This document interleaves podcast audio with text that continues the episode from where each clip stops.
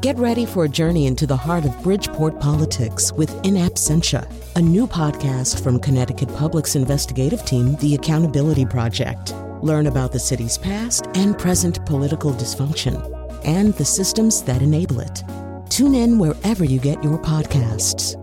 Funding provided by Francisco L. Borges and the Melville Charitable Trust.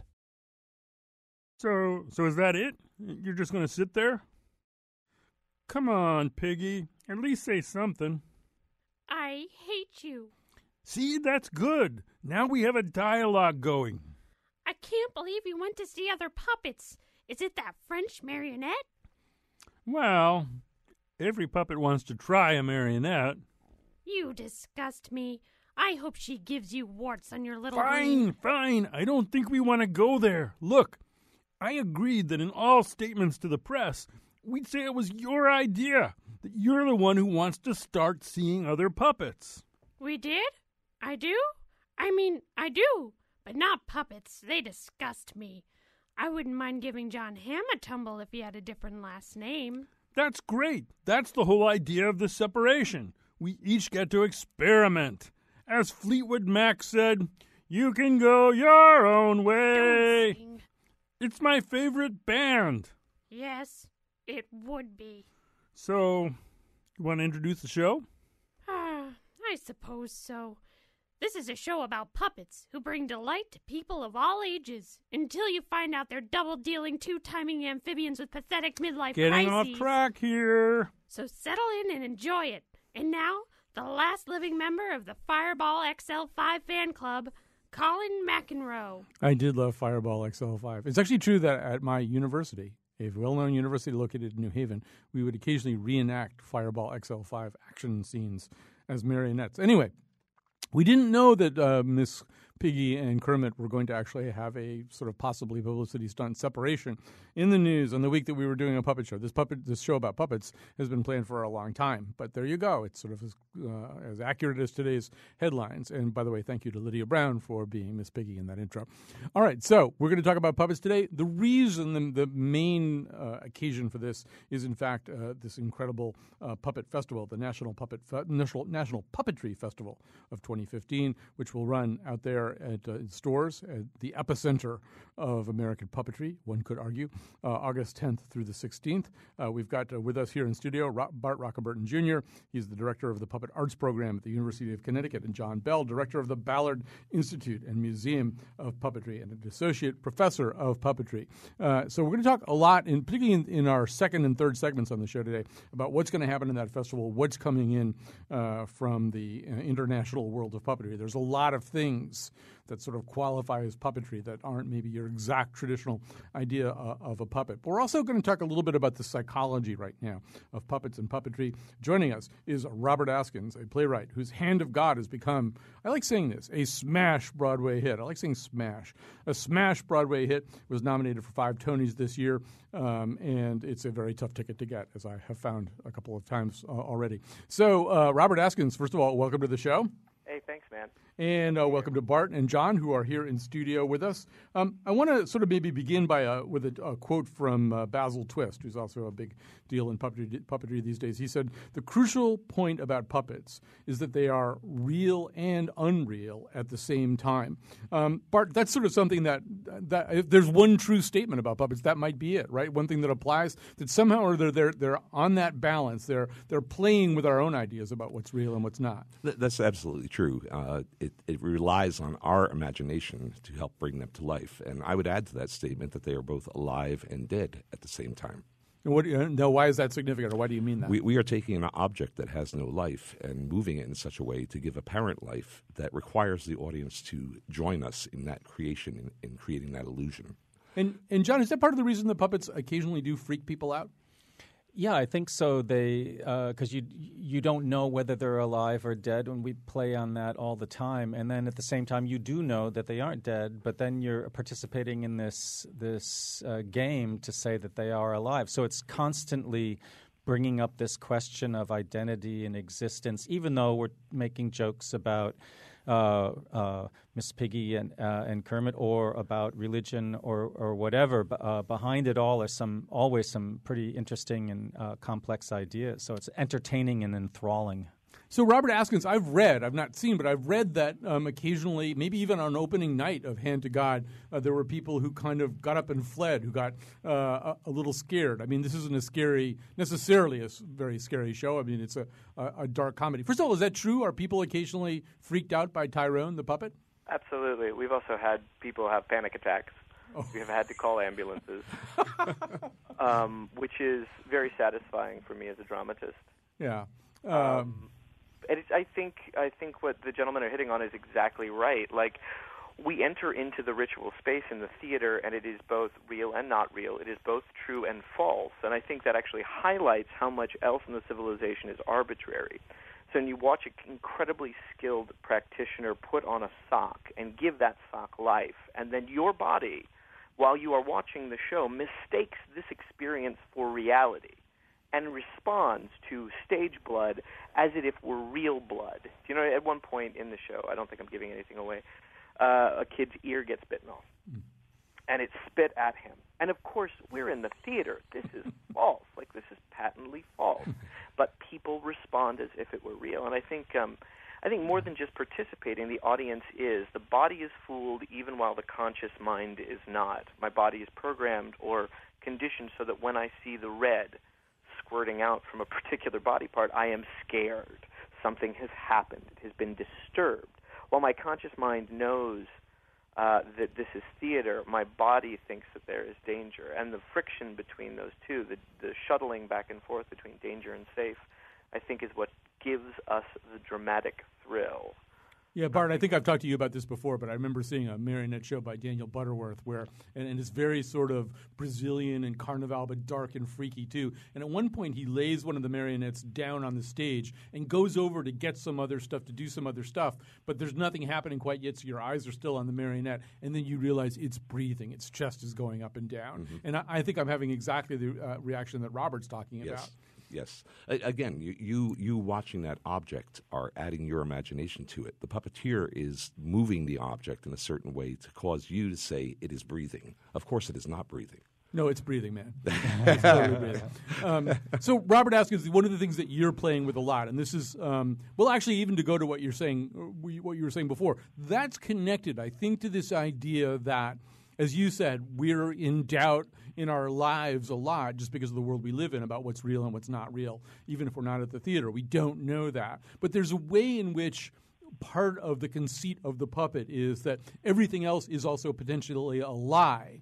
So the puppet is telling the truth, right? There's a way in which uh, you play with that idea with Tyrone that maybe he's maybe everybody else is lying and Tyrone might be the only one telling this very horrible and evil truth. I don't know. You want to react to that? Absolutely. I mean, I think uh, in the civilization in which we currently live, we find things that are fairly arbitrary, controlling our lives as if they were real. Do you know what I mean? Mm-hmm. When you know subprime mortgages can destroy people's lives, and that's a game we're playing with numbers. Do you know what I mean? The tyranny of the arbitrary is something that we we we really suffer under and to have like theatrical devices and techniques that acknowledge that and and play with that is a relief right? And even if to try to take those things back to the the first materials and see like at base what is real and using the false to try to point at that i think is uh it's at least a fun game for uh, a comic playwright to play and and John, you were saying before we went on the air, that's a game that puppeteers sometimes don't really entirely stop playing. You said that there have been uh, puppeteers who've been arrested and brought the pu- puppets into court and kind of said, "No, it was the puppet." Yeah, that that's uh, happened more than once, where the uh, the puppeteer succeeds in convincing the judge or the jury that I didn't say it, the pu- puppet said it, and. And, and in that case, the legal system engages in the the artifice, the idea that, that the puppet is real or um, uncanny. I was what we were what was discussed a few minutes ago is the, the term that Freud uses. This not knowing whether something is alive or dead, and playing with that, and that, that uncanniness is, is always with, with puppetry as well. So, uh, Robert, your play, uh, it, it first of all, you're not a puppeteer, you're not a puppet guy, uh, the way all these people coming to the National Puppetry Festival are going to be puppet people. Uh, but you grew up around puppets, right? To, the, the, Christian puppet thing was part of your childhood? Yes, my mother had a Christian puppet ministry. Yeah. And, and even before that, I was held back from kindergarten to first grade.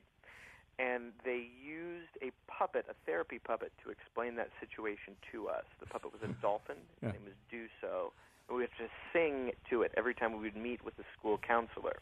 And I think that is the beginning of my fraught relationship with puppets. But I also did, I studied um, puppetry a little bit in Prague with a, a man named Petr Matasek when I was in college. So I, I you know, I was um, drawn to writing, but the puppets are a, a common through line in my life. Um, so, um, I, am guessing, do you actually still remember the song that you would sing to the dolphin? You have such, such a clear memory. hey, do so, come on out. That's the part I remember. And you would repeat that over and over until the dolphin came out. You know, Bart, you were saying that the, you and John were saying before the show, this world of Christian puppetry is an outlier world, but also not an outlier world. You've got students coming in who are part of that, yes. right? Uh, within our student body, we have people who come from the Christian puppetry area.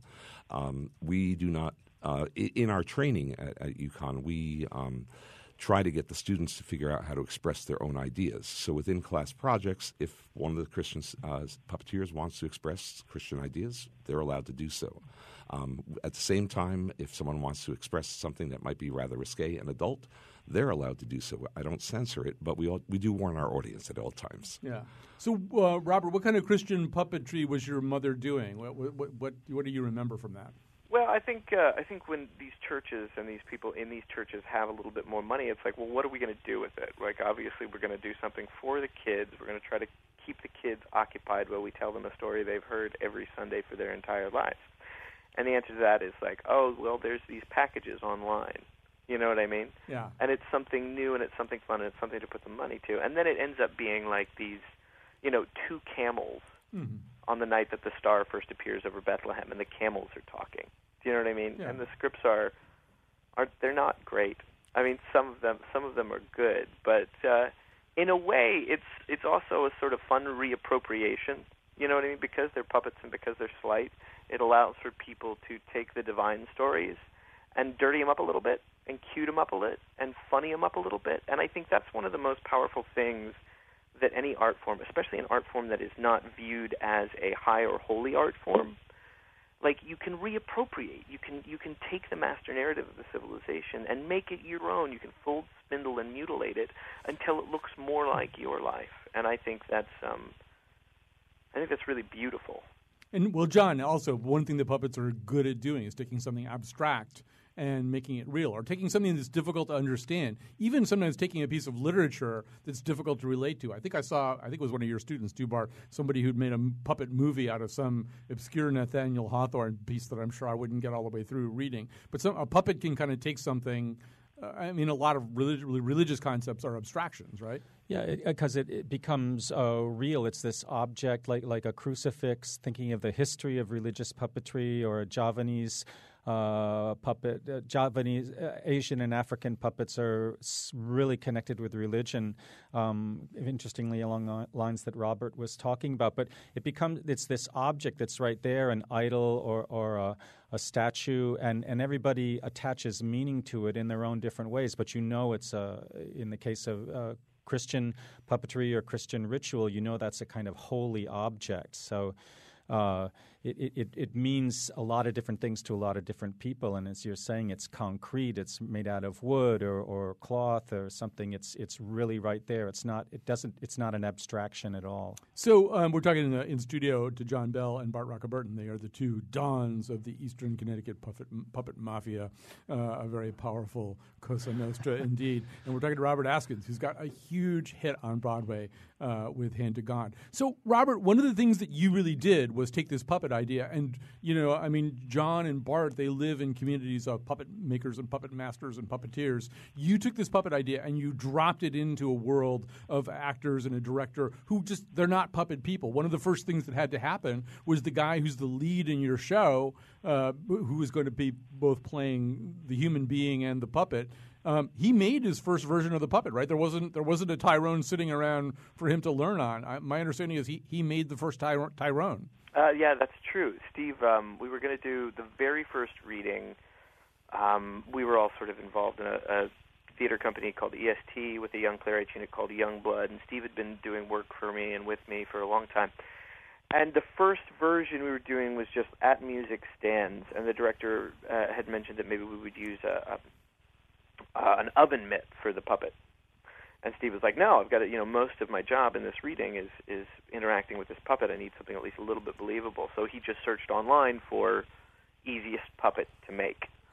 Uh, and he found the sock puppet, which is sort of a Muppet style with these two arms that you could make. And what was really genius about that, and I think this is uh, what's amazing to me about Kermit as opposed to the rest of the Muppets, is that with the sock, you can see him articulating his knuckles underneath the fabric, mm. which gives a wider range of facial features to the puppet. And Kermit, if I'm not cor- if I'm not incorrect, Kermit and maybe his cousin or nephew or whatever are the only ones that are built like that. Everybody else is the the soft styrofoam head. And so they get less articulation. They have less facial features. It's Kermit's world, and everybody else just lives in it. Um, anyway, but Steve made that puppet, and it just sort of went off from there. And it was, I think, uh, Steve definitely acknowledged the traditions of puppetry and like studied with different people but I also think he really got to um, build his own vocabulary in making this. Like we never made an attempt to hide the movement of his mouth. Do you know what I mean? Yeah. Like the the gesture of that combined two voice character, Jason and Tyrone, is that Tyrone is saying the things that Jason can't. So it's interesting to watch his lips move even as Tyrone is speaking. There's something again like the dead not dead. It is separate but not separate. And I think that's one of the difficult things to understand about the personality. There are many voices in my head. They fight for my attention. I am not one thing. It's one of the terrible lies of narrative is that character is one thing, or at most two things, and we do not have um, uh, story constructions that allow us to explore duality very well. You know, uh, Robert, I mean, I've worked a couple of times with Bart's of puppets, and it doesn't take very long for you, for for me, or I think for people who are around puppets to start having that line blur a bit, you know, about and, and, no matter what you tell yourself, no matter how clear you are, this is a puppet, this is a person, the, the, the two are not the same thing. Boy, it just doesn't take very long before it gets kind of muddy. And I'm wondering, just as going through an incredibly rigorous rehearsal uh, schedule and followed by a performance schedule, did that start to get a little muddy and freaky for the actors, for, for everybody else involved in the production? Absolutely. At one point, you know, um, Steve, his fiance at the time, but now his wife, uh, were all pretty good friends, and she was saying at one point she woke up and Steve's hand was in the air looking down at him like Tyrone. in the middle of the night, um, and she's a good storyteller, but I don't think that's I don't think that's crap. Um, and Steve also, you know, during the rehearsal process, sometimes it would come to a halt because Tyrone was doing material. You know what I mean? Like Steve, Steve, of course, was doing Tyrone doing material, but Tyrone, the character, was also just stopping rehearsal, making jokes. And the thing of it is, we let him. Mm-hmm. Like, what? We were having a good time. But you, um, yeah, you, you cut him more slack than you would have cut Steven. Exactly. You yeah. know, Moritz, our director, was just he was rolling on the floor laughing. As whereas I think if another actor would have pulled that, he would have tried to get us on back on track very quickly. I'm, I'm wondering how, but you know, for Bart and John, I mean, you deal with people who have puppets in their blood, right? It's just right. sort of so. I mean, maybe they're the ones who are the most clear-headed about it, but maybe not. I don't know. What, what's I want to hear from both of you. But Bart, what's your take on that? Um, well, my students I, I, work with constantly, and um, from my perspective, they are looking at the puppet as an instrument that mm. they're expressing themselves with. So um, I don't see them getting caught in it, but they are also. I mean, there there are times, as Robert is saying, where the puppet says something that you didn't know it was going to say. Yeah, and uh, and it's shocking. Right, it's really shocking. You mean the puppet says saying something that you, the puppeteer, didn't know it was going to say? Correct. Yeah. Correct. Yeah, John, you're nodding. Yeah, yeah, because it uh, it opens up the, these parts of your brain that, that you wouldn't other, otherwise have access to. I think uh, along the lines that Robert is saying, you, you, you do start saying things that uh, that you wouldn't say if you didn't have the, if you weren't opera- operating the puppet.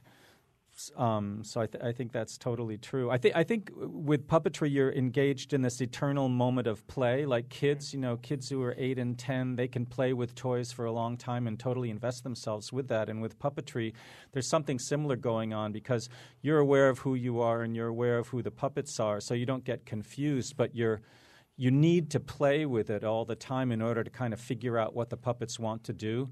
And that, that idea of what the puppets want to do is also something that puppeteers feel. Th- like, like when we're loading stu- uh, puppets in or out, uh, we were loading out last night from our studio. It's like we're always saying, like, well, where does this want to go? Where does the object want to go? Where does the puppet want to go? Because it's not like I, where do you where do you want to put it? It's it's this idea of the the agency of the object that's always there, and, and we're playing with that back and forth all the time play is a really key in, uh, element in puppetry. Uh, one one thing that I use in the puppet arts program is uh, a thing in German called der Spieltrieb, which means the play instinct. Those that thing that we're taught to leave behind as we get into high school. That's what I'm looking for in my kids is the ability to play. Um, Robert Askins, you went into this as the playwright. You weren't a puppet virgin, as we said. You were surrounded by uh, Christian puppets growing up. But was there was the original concept maybe a little bit more glib than this has wound up being? In other words, I'm going to invent this character, and he's going to have a puppet, and the puppet's going to be evil and possessed and say all this demonic stuff. And and um, I mean, did this sort of, in all the ways that we're talking about right now, did it get more uncanny than you were really expecting it to? No, no, absolutely not. I mean, I've come from. This is the first comedy I've written. Everything I wrote before was sort of dark, bizarre westerns or you know, sort of semi-Greek white trash tragedy. um, cool. Tyrone is specifically designed to make darkness palatable. You know what I mean? Um, because I was noticing in play, in the theater, in America, it's difficult to say the hard, dark truth and not have people turn away. Mm-hmm. So Tyrone was written not to be cute and funny, he was written to be the most palatable way to say some of the darkest things. And that's been fairly successful. Also, like, uh, sometimes the theater is a very safe place. We go in and we know what we expect from a play, and we don't expect it to behave badly, right? Mm-hmm. And when it does begin to behave badly, we're a little bit offended because the theater is almost like church. And Tyrone is a way to confuse that and to disrupt that and to have the play behave badly at the same time as it continues to entice. So uh, I know you have to go. So last question. Uh, having said everything that, that you and the other two guys have said so far, let's go back to that first question. So when people freak out and bolt out of the theater and run up the aisle or have panic attacks and you have to call the ambulance or whatever, what do you think is happening to them? I mean, it's something involving that supposedly safe churchy space that being fractured. That that seems to be part of it. Is that what what's going on, or are they like really afraid of Tyrone in a different way? Uh, the first production of um, the Eumenides, which is the last mm-hmm. play in the Oresteia. Mm-hmm. Um, historically, the lore is that when the Furies come on stage to hound Orestes, there was a woman uh, in the audience who was pregnant and she miscarried. Wow. Right? Like that's that's the lore. Yeah. And that's how dangerous theater can be. Mm-hmm. You know, Ibsen caused riots. Mm-hmm. You know? And this is something that is again false, but it's also so writ into the DNA of our social artistic understanding that it has the power to essentially disturb the way we live not just our bodies, but the way the civilization functions. The theater is a loaded gun, and not many people want to pick it up. all right. I'm well, very interested in that. Yeah, it, and we're well. First of all, thank you so much for your time. Congratulations on your hit. If people want to meet Lamb Chop from Hell, uh, they should go see Hand to God. Thanks for being with us, Robert Askins. My pleasure. Have a good day. Okay, so we're going to take a break. We'll come back with more of John, more of Bart. You're going to meet Peter Schumann from uh, Bread and Puppet Theater as well. We'll talk about the Puppet Festival coming to us. Monsters feeling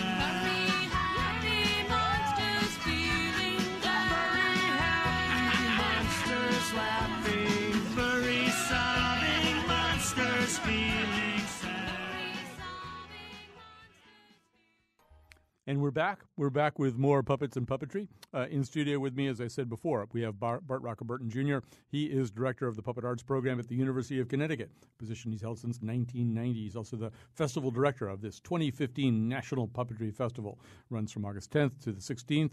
Uh, John Bell with us, director of the Ballard Inst- Institute and Museum of Puppetry, and associate professor of puppetry, author of many books on puppetry as well. Joining us now also Peter Schumann. Uh, he is founder and director of the legendary Bread and Puppet Theater, which is based in Glover, Vermont. Currently the subject of an exhibition, Speak Up, Speak Out, Bread and Puppet Theater and Activist Art at UConn's William Benton Museum of Art through October 11th. So, Peter Schumann, um, you know, uh, just to sort of add your voice to the conversation, there's um, a way in which we were sort of talking before with Robert Askins and with Bart and John uh, about this notion that if everything else is a lie, then the puppets can tell the truth. Now, we were talking about that more sort of psychologically and socially, but another way in which this can work is sort of at the level of activism, of satire, sometimes maybe even. Uh, counter establishment, counter government demonstrations, right? That the puppets can say stuff that nobody else is allowed to say. Is that one of the functions they have for you? Yeah, I think that's also historically how they started to be what they are. So they were able to say things, uh, sometimes with the use of a swazzle, that uh, normally people couldn't say. And they said it loudly and clearly, and they were often thrown out for that loudness and clarity. And yeah, the records, a lot of records of puppetry are in our police records. So yeah, that's how it is. Um, so um, I want Bart and John to tell us a little bit more about the festival that's coming. Peter w- and Bread and Puppet will be part uh, of the festival, but so give us a sense, Bart. What's what's coming to uh, to UConn Storrs Mansfield? Well, uh, from August 10th through the 16th, we are going to be presenting over 20 uh, performances uh, coming from uh, French Canada, from Brazil, uh, from across the United States. They are varied performances. Some of them are for adults, some of them are for families. Um, variety of of uh, types of puppets as well. And actually, I should be, let John talk about this because he is artistic director of the festival. I'm I'm director dealing with the budgets. So yeah, John, give us a sense of some of the. I mean, one of the things that's maybe it's always been the case. I mean, there's a lot of things that you can call a puppet, but I feel almost as though those boundaries are under pressure all the time, being stretched all the time. What are some of the edgier things coming in? Well, uh, we have traditional marionette shows. Um, uh, a Wizard of Oz show uh, from the Midwest. We've got tabletop shows. We have a whole toy theater mini festival, which is tabletop flat cutout work. Uh, the Bread and Puppet Theater is doing a giant spectacle called Captain Boycott, which I'm sure Peter could talk about, about the history of uh, the actual Captain Boycott and, and, and what the, the contexts of that might mean for 20th, 21st century activism, one could say. Um, we're, uh, we're doing a big outdoor puppet parade on Saturday, the 15th, uh, an instant puppet pageant. Um, directed by uh, a, a bread and puppet veteran, actually, Sara Peattie. Uh, outdoor shows, indoor shows, um, some shadow shows. So, so we're hitting a lot of the different ways that puppets um, function in the world today. And in the critical exchange sessions, we're talking a little bit about robotics and um, new technologies, which which are totally connected to this world of puppets and performing objects. And we, we're also running a film festival Mhm. uh, simultaneously. Right. There's a real, uh, real puppetry film festival um, that every day is going to present a, a variety of different, different uh, puppet on film projects. And we, we, we feel that we have a, a really broad uh, spectrum, or ro- broad roster of talent. Uh, Bread and Puppet will open the festival on August 10th uh, in the evening in Jorgensen Performance Center. The next night, we're presenting uh, I Am Big Bird, the film that has been released. But what we're doing to make it different is that Caroll and Debbie Spinney are going to be sitting on stage with a remote control so they can stop and do live commentary on the film simultaneously. And that event's going to be introduced by Cheryl Henson, Jim Henson's daughter. Just yesterday, we cinched in Sonia Manzano to co host Late Night with Eugene O'Neill. She plays Maria on Sesame Street. We should mention you have Eugene O'Neill in puppet form here right now, right? Mm. I, I wish there was, uh, you know, a more visual component to our radio show. So, um, Peter Schumann, you know, uh, w- at this puppetry festival, there's going to be a lot of things that are going to be called puppetry. Um, is that is that an, a category that's really interest, interesting to you? Do you do you either care or not care what gets called a puppet? Is there something that's a definition that you think needs to be adhered to, or is the landscape completely open? Well, I don't know. I mean, we are modernists. We're going to bring a virtual reality so People are going to sit there. We're going to put a, a screen on top of everybody's head, and then we wire everybody's brain to that, and then we press buttons, and then everybody individually can get their own show out of what we do. All right. So, see, it is it is endless. Well, I mean, uh, well, John Bell. I mean, uh, there there is a way in which puppetry is in, in an odd um, axis. Uh, on, on the one hand, it really is one of the most traditional forms of entertainment. It's got to be one of the oldest forms of entertainment, but entertainment, but also one of the tradition, most traditional and the most basic. I mean, in the novel Riddley Walker, you know, technology and civilization have been essentially destroyed. Everything that we have right now is a way of moving information around, including virtual reality screens that you put over our heads and inject puppetry into our brains. That's all gone. There's no, and, and so things get explained by puppets because that's what's left. So there's sort of that, but there's also in a way in which puppetry is constantly connected to modernism. Whatever modernism as it is at a moment, there's some reason why puppets get plugged into that. Well, it's it's always had this connection to really uh, basic and traditional puppetry. Um, uh, like Punch and Judy uh, is a popular show. Uh, Amy Trompetter will be performing a version of that at the festival, and that's really at a, mi- a medieval theater piece. It's got the devil in it. We were talking with Robert Askins earlier. The devil f- performs in Punch and Judy. You- You don't see the devil performing too much in, in live theater. So you have these older forms, um, marionettes and hand puppets that are traditional, that are Western. You have non-Western forms, but then you have these larger questions of of the objects. It's always about focusing attention on the object, whether it's a wooden puppet or a cloth sock puppet or a shadow show or something like that. And the objects we have with us today, as Peter was saying, are there's a lot of screens, there's a lot of machines, there's robots, there's digital technology. Th- those are all cases in which we're looking at the material world. Um, uh, uh, vibrant matter and uh, and not at human beings themselves, and so uh, inherently there's a, there's a connection between traditional forms and, and, and modern forms. I think a lot of Peter's work is fascinating because of the materials he chooses, like in the exhibition at the Benton Museum right now. Um, modern uh, materials like celastic, but also wood that, that the, the Bread and Puppet gathers from its northern Vermont home, and, and paper and paper mache, cheap materials, um, easily accessible materials. So, the, whatever the materials are, the materials are saying a lot about the nature of the performance. Right. We have a clip of Peter Schumann talking about his cheap art manifesto. Let's hear that. The Why Cheap Art Manifesto. People have been thinking too long that art is a privilege of the museums and the rich. Art is not business. It does not belong to banks and fancy investors. Art is food. You can't eat it, but it feeds you. Art has to be cheap and available to everybody. Art is cheap. Hooray.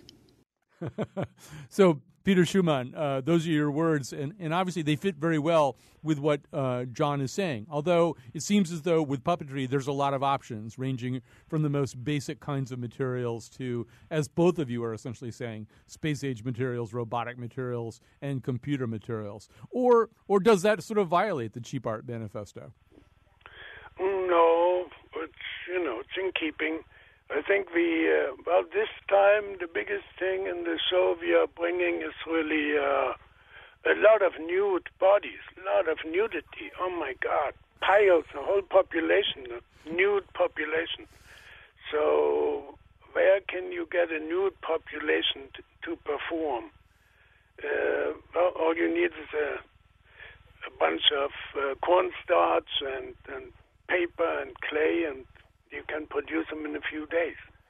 So it's uh, the possibilities are pretty endless. and uh, that's you will see in this festival various interpretations of those possibilities. You know, Bart, I, I, I could be wrong. This sort of could be just me as a Connecticut resident thinking this, but I always feel like, you know, there's what's it called, Charleville Mézières, you know, which is where the École Supérieure Nationale des Arts uh, de la Marionnette, that's uh, in northern France. It's like the mecca of European puppetry. And then I feel like there's sort of Storrs, right? You guys have so much. I mean, what is it about Storrs in Mansfield, Connecticut? How did all this puppet puppetry energy get collected there? Well, it started by a man named Frank Ballard, who was my teacher. Um, Frank was a puppeteer from the age of five. He saw a puppet show, The Proctors, when he was five, went home and started making puppets out of the only material in his father's garage he could make the puppets from, concrete. And um, he worked puppetry all his life. He came here in the late 50s to be the first technical director of the Jorgensen Performance Center. But his puppets were always there. And in 1965, he had the opportunity, based on the Academy in Prague, um, to establish an MFA program in the training of puppetry, thinking about what had happened in theater, um, you know, 20 or 30 years earlier, that suddenly theater became a, a, a university subject instead of uh, something that you apprenticed into. And Frank built the program. Uh, he ran it for 25 years. Um, I came in as he retired in 1990, and now I'm in my 25th year. Mm. So, John, there is just there's sort of a lot. I mean, there's sort of I mean, there's kind of two things running side by side there in Storrs, right?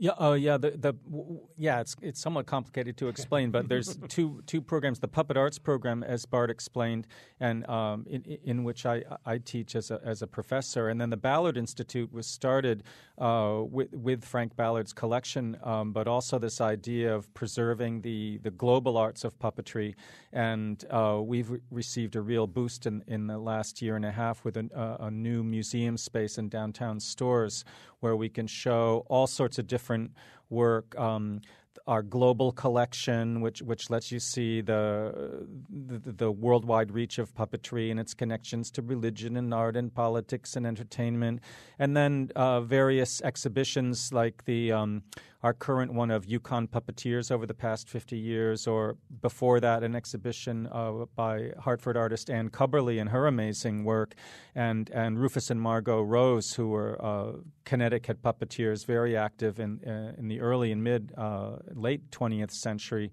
Uh, doing amazing work with marionettes. So, so the Ballard Institute is this sort of public outreach part of it, uh, connected with with the teaching uh, of, the puppet arts program, and we go back and forth all the time, working with students um, within the two programs. So it's it's a it's a powerhouse of puppet. Uh, interest. Yeah, we're, we're symbiotic programs that support each other, and um, the the educational program is so much richer because of the existence of the Ballard Institute. And I need to say also that the, the remarkable support that we're getting from the university at large, from the president to the dean to the, our department heads. Uh, just for the programs, not not to mention this festival coming in, it's amazing. Uh, You know, I want to leave a little time for for our final segment here. I do want to say that I've had the privilege of working twice now with Bart's uh, puppets. Always Peter and the Wolf, though. I'm I'm I'm typecast. I'm. Now that you heard my Kermit voice, maybe you'll let me let me try to do some other stuff. But I've also had the chance of working a lot with Anne Cubberley and her kinetic sculptures, and and. As we know from a previous show that Bart and Ann did together, she doesn't always like the P word. Uh, and so uh, here's a little Jim, Jim Henson clip about that, too. It's not like talking about the Muppets' real secrets, is it? Secrets? Do we have secrets? Uh, yes, we do. Yeah. All right, everyone. We don't have to listen to this anymore. No. I know what you're asking for, Jojo, and I suppose you'd like me to talk about puppets. Did it? Oh no, this is terrible. He said the P word. Are you crazy? Are you trying to ruin us? Uh, don't look, don't look. Don't look in here. All right, well, we're going to talk more about the P word when we come back from this.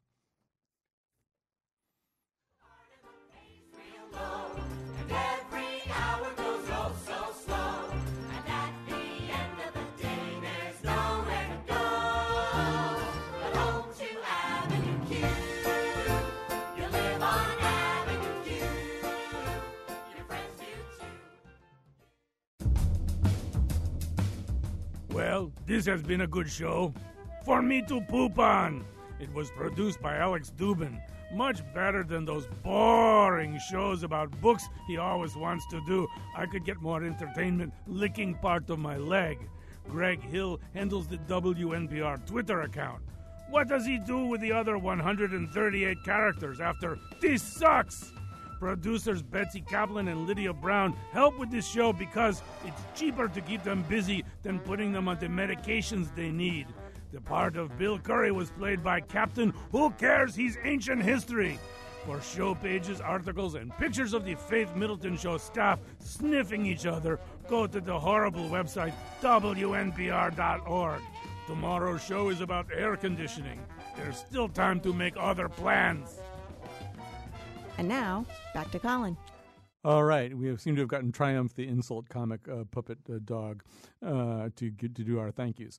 Uh, so that was very disturbing and frightening. So we're going to move on now, talk a little bit more about the Puppetry Festival. Uh, and by the way, you can go onto their website. John, what's the website? Because I, I just reading the list of all the things that are, are happening, all the performances they're going to be. It took me like a half an hour to go through them all. There's it's an incredible number of things. The, where can people find out what performances they could go to? Uh, it's National Puppetry Festival 2015. That's the URL. But if you Google National Puppet Festival uh, UConn, you'll you'll find it. National Puppetry Festival 2015 is the URL. Dot com. Dot com. Yeah. So one of the things you can do at, at the uh, Puppetry Festival on Monday, one of those performances, Monday, August 10th at 8 p.m., Captain Boycott. This is uh, Bread and Puppets, uh, and, and, it's uh, a performance in, I think, three parts. Tell us, uh, Peter Schumann, about Captain Boycott. Yeah, except that I'm not sure Peter is there right now. All right, John, you're going to have to start by telling us a little bit more about Captain. Well, Boycott. as I was saying earlier, it's a uh, like a lot of bread and puppet shows. It's about uh, uh, an interesting historical moment, uh, the moment in um, Ireland in the 18th century, I believe, when a landowner uh, who named Boycott. Um, uh, who was exploiting the tenant farmers on his land uh, faced uh, opposition and, and uprising from uh, from the tenants. And uh, the show will be performed by 30 volunteers from the, the Connecticut community, which is really inter- an interesting way that Bread and Puppet works. They do giant spectacles very cheaply by incorporating the community. So there'll be 30 people rehearsing with the show. The show, as Peter was saying, involves a lot of um, very large, uh, over life size. Um, uh, puppets that are uh, basically uh, bas relief uh, sculptures made out of, of paper uh, paper mache that are like 12 or 13 feet tall. There are wonderful uh, um, stage tricks with with giant curtains. There's music. There's brass music. There's big choral movements. There's interesting text that Schumann writes that sometimes is oblique, but gets wants to get at the nature of uh, what drove people in the, uh, the 18th century uh, to rise up against this exploiter um, boycott and what they did as a, a nonviolent uh, active movement. They invented the term boycott in order to um, support or uh, the, the things that they wanted to have happen. So it's, it's, a, it's a traditional story of, of, of oppression and reaction to oppression performed uh, by these incredibly skilled puppeteers, including uh, one member of the company, Joe Therian, who's a puppet arts graduate, is now part of the puppet uh, bread and puppet company, and all these volunteers. So it's it's uh, going to be colorful, lively, a lot of music, dance, etc. You know, uh, by the way, it turns out that Peter Schumann had to uh, rush off to a rehearsal. That's uh, Oh. so that is so fitting. Uh, so that's where he is. So you know, Bart, um, in in the Robert Askins play in Hand to God, you've got a lot of actors, reg- regular actors who are working with puppets or reacting to puppets, and, and Steven Boyer, it just turns out, was happened to be really great at learning to do puppets and do work with this particular puppet and, and pull off the, the characters that he has to pull off. But it seems to me there's a real difference. I mean, it, it's not axiomatic that a good actor is going to be good with puppets or a good puppeteer, or that a good puppeteer is a- automatically a good actor. What are the, the similarities? What are the differences? Uh, yeah, absolutely. Um, what I'm looking for, I'm, I'm going to go that way, Colin. What I'm looking for when I bring students into the program is the ability to create. I'm looking for creativity. Hmm. I'm also looking for someone who's willing to work very hard. Um, people think puppetry is a lot of fun, and it is. It's a great deal of fun. It's very satisfying, but it's a lot of work. Um, the difference between the, the two the two performers. Um, we, uh, you're looking at it from a puppeteer's perspective. Mm. Um, we say the actor pretends, the puppet is. Well, you know, that's, I mean, although it's interesting, John, the way in which those kinds of things interface at times. I mean, that's certainly happening in Hand to God, but there was a production of the Public Theater a few years ago. I think I even have the name of it here, in which there was in which Anne Frank had to appear on stage, and they decided because Anne Frank wasn't really going to appear on stage that it was uh, uh, going to be sort of a vision. Um, they, they thought about different things that they could do. They could try to put some effect, layer it on to an actual actress on stage. They could try to do something with lights and mist and stuff like that. But they ultimately decided on a marionette built by I think somebody named Acheson. You probably know who that person is. Oh, Matt Acheson. Yeah, Matt Acheson. So yeah, Anne was represented by the play was called Compulsion. Anne was represented by a, a foot and a half high marionette uh, uh, designed uh, you know, by the, the, aforementioned Matt Acheson in a little red dress, and she would come and stand on the desk of this writer who was obsessed with Anne Frank. And so, I mean, this is the other thing that I think happens more and more is you have a problem on stage. How do you deal with something that isn't easily addressable by traditional dramaturgy, and then you turn to a puppet or a marionette? Yeah, I, th- I think that can do that because it, it's it's hard to present a character like uh, Anne Frank. You can you you can act a, a character, and that that's been done before. Um, uh, but it, a puppet is is is really there. I, I, was thinking about the, the, the, challenge for actors, and I, I think it's about shifting focus. I, um, if the actor is able to, to shift focus and, and, and take this piece of wood and string and cloth with the red dress, as Anne Frank, that's a foot tall on desk, seriously, then it's all going to work out fine. And I think sometimes, and I don't know if it's about actor training, and this is one of the great things about the Puppet Arts program and, and its relationship to actor training and theater training at UConn is that people get that sense of how to work with puppets. It's not really that hard. It's just a question of trusting the puppet and being able to, being able to work with the puppet on stage and say, well, yeah, that is Anne Frank. I'm talking to this thing people do this with ventriloquist dummies all the time, and to just give it that legitimacy. actors have to believe in the life of the puppet they're working with, mm-hmm. otherwise, mm-hmm. the puppet is going to uh, upstage them. Uh, several years ago, I worked here with the Hartford Stage for one of their playwright um, uh, uh workshops, and Michael Eliano, I hope I'm saying his name right, did a piece called The Children.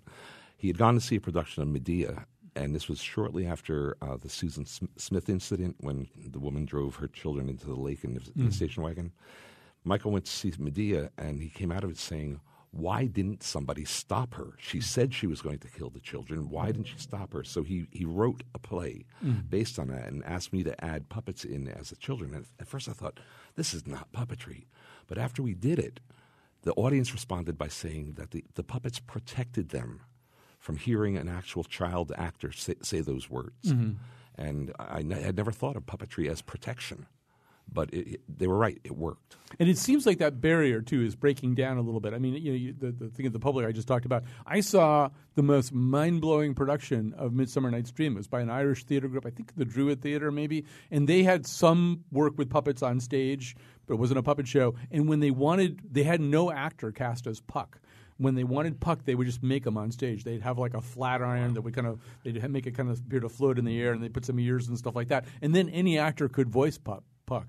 And it wasn't so. This wasn't all puppets, and it seems as though that I don't know, John. John, maybe that line has always been blurred, but it seems like you know something that doesn't necessarily have to be a puppet thing or a non-puppet thing. There's a lot of convergence. Yeah, I think I think objects, uh, you know, like a found object used to represent Puck, um, objects have a, cer- a, certain power with them that, that is routinely accessed historically in all sorts of different cultures. Uh, you know, fetish objects they talk about, or we're talking about Freud's idea of the uncanny, or idols, uh, you know, in, in religious practices, or, or like the way people uh, relate to their their smartphones. You know, that's an object that people are dealing with routinely, and they have ut- the utmost confidence in this object. They're they're uh, paying attention and, and giving legitimacy to that object at an amazing level. So so those objects uh, are, are functioning all all the time. I, I was thinking that a, a, an interesting flexible flexibility aspect of puppets is that they routinely uh, uh, allow people to perform different gender, different race. Um, we talk. There's a lot of discussion about gender and race now, and puppets are always have always been in the middle of that. So it's Yeah, I think at the festival there's even going to be uh, at least one act that involves rap and hip hop too. So Yes. um, absolutely, get yourself out to Eastern Connecticut from the 10th to the 16th. Check the schedule, find something you want to see. Thanks to all of our wonderful guests, especially John and Bart, who are here in studio with us, and thanks to Alex Dubin. He's the guy who really pulled all this together. I can't believe what uh, Triumph Said about him. So unfair. so unfair. Outrageous.